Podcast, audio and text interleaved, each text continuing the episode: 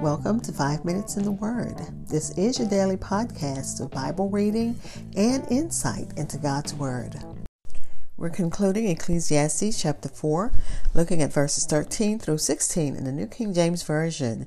It reads Better a poor and wise youth than an old and foolish king who will be admonished no more.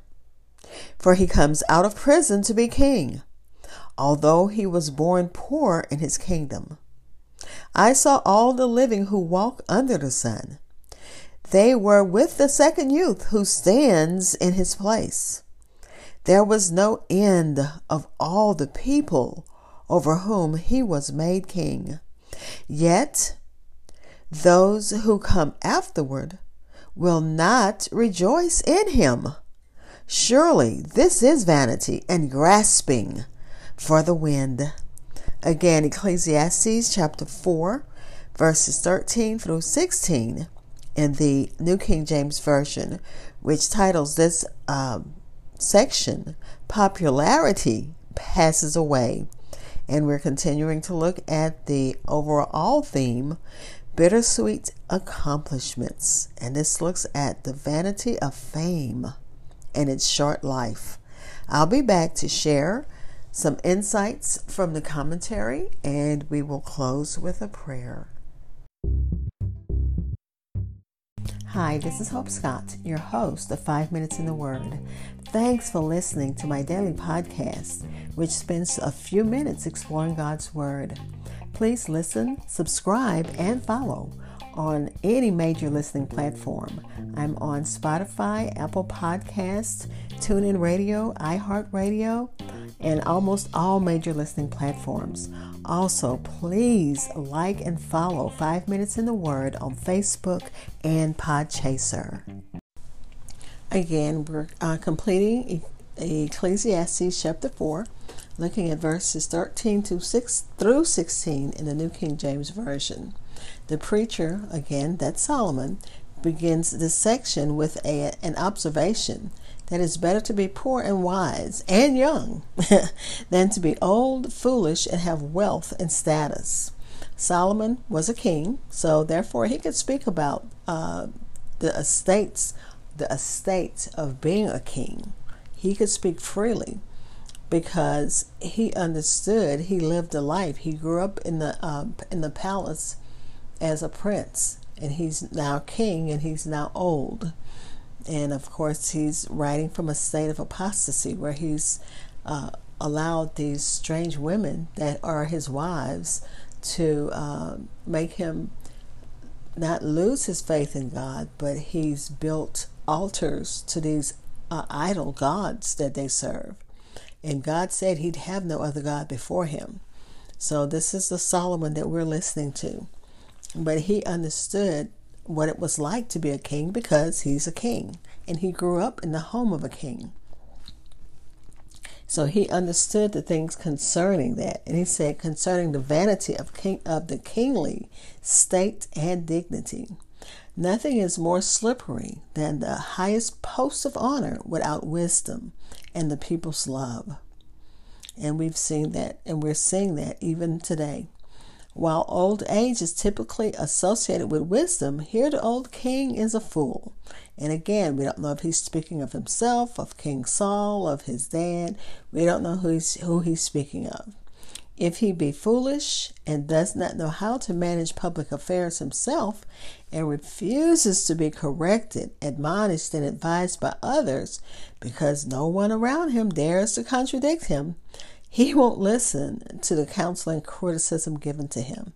And this is the type of political environment that we're in now, where those who are in power don't want to be criticized. They think that their way is the right way and uh, no other person's opinion matters. And that's really a sad state of affairs, not just in politics, in any, any walk of life, when you can't be criticized when you can't be corrected, when you can't be shown a better way. That's a bad fa- uh, state of affairs. It is a great dishonor uh, to a king or a ruler who cannot be corrected, who cannot be admonished. Folly and uh, um, and willfulness commonly go together, and those who um, need admonishment uh, but don't want to hear it, they can be uh, called a fool. You need to be corrected, but you don't want to hear it. That's foolish. And you can, it says neither old age nor titles, but you can't blame that on old age because old people and young people who refuse admonishment, that's foolish and it's folly. It's uh, willfully not wanting to be corrected. It's foolishness and folly. Neither age nor title will secure uh, their respect if they have no true wisdom or virtue. And of course, uh, age and poverty or being disadvantaged doesn't keep you from having wisdom and virtue. So it's not just for the wealthy, it's not just for the poor. It's for anyone who wants to uh, wants to live a life that's godly, wants to live a life where I, I can be taught something. I don't know everything. I can be corrected. If I make a mistake, I need to learn how to do it the right way. And then I'm reading uh, verses 14, 14 through 16 in the Easy English Version. 14 reads, You may have been a pri- in a prison and you may be very poor. Your father may not be a king, but you could become a king.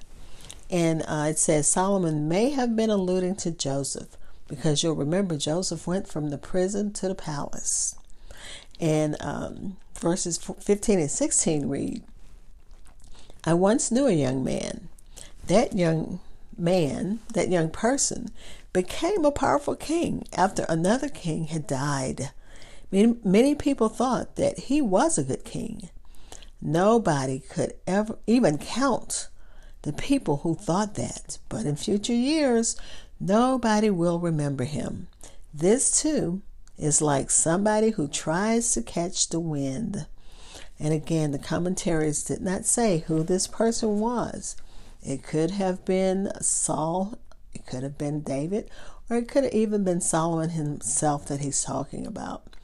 This a young person that became a powerful king, or it could be someone around him. Because remember, all the kings around him came to Solomon to get uh, wisdom and the commentary says, even though uh, the wise youth ascended through, to the throne, he is eventually despised, despised, rendering his wisdom useless. And again, it could be talking about Solomon. I don't know, because people went to him to um, from all over the world for his wisdom, and maybe in his old age, we know he's in a state of apostasy. So maybe in his old age, that's how he felt that they're coming to this old fool trying to get wisdom. But that's just me talking. I didn't read that anywhere. Let's pray. Father, we thank you for your word. As we've come to the end of um, Ecclesiastes chapter 4, God, help us to not live a life that we can't be admonished and corrected and criticized if we need it. God, don't let us live a life of folly and of willful disrespect for you and your word. In the name of Jesus, bless those who need you in a special way. Those who need uh, Jesus as their Savior, we offer Him to you right now. And we pray, Holy Spirit, that you uh, convict and uh, draw those nearer to God that needs to be drawn nearer. In the name of Jesus, amen. Thank you for spending time in God's Word with me. Be blessed.